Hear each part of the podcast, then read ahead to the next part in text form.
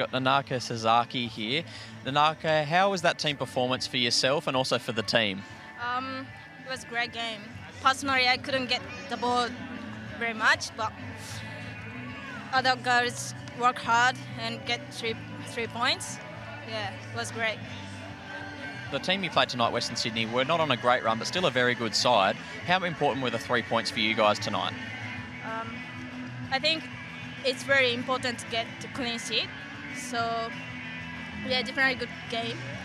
I'm I'm so happy to get three points. Yeah, Thanks to Darko. Well done tonight. thank you. Chelsie Dawber, six goals in eight games. Player of the match performance tonight. How do you rate your performance?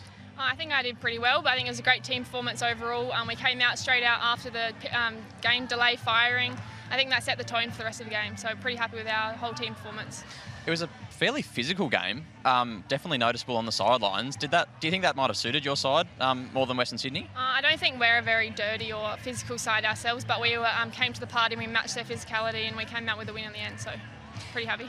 And with this result, a, an emphatic result, you leapfrog, leapfrog Melbourne victory. Um, obviously, they have a couple of games in hand, but how important of a psychological boost is that for you guys? And do you think that coming into the end of the season and uh, potential finals, do you think that that uh, do you think that teams are sort of treating you as sort of the underdogs, which maybe could work in your favour coming to the end of the season? Um, possibly, but um, we missed out by one goal last year, so we know um, every game um, is very important going into the towards the end of the season. It's only a 14 game season, so we know that each week we need to come in, um, take the three points, and go again next week.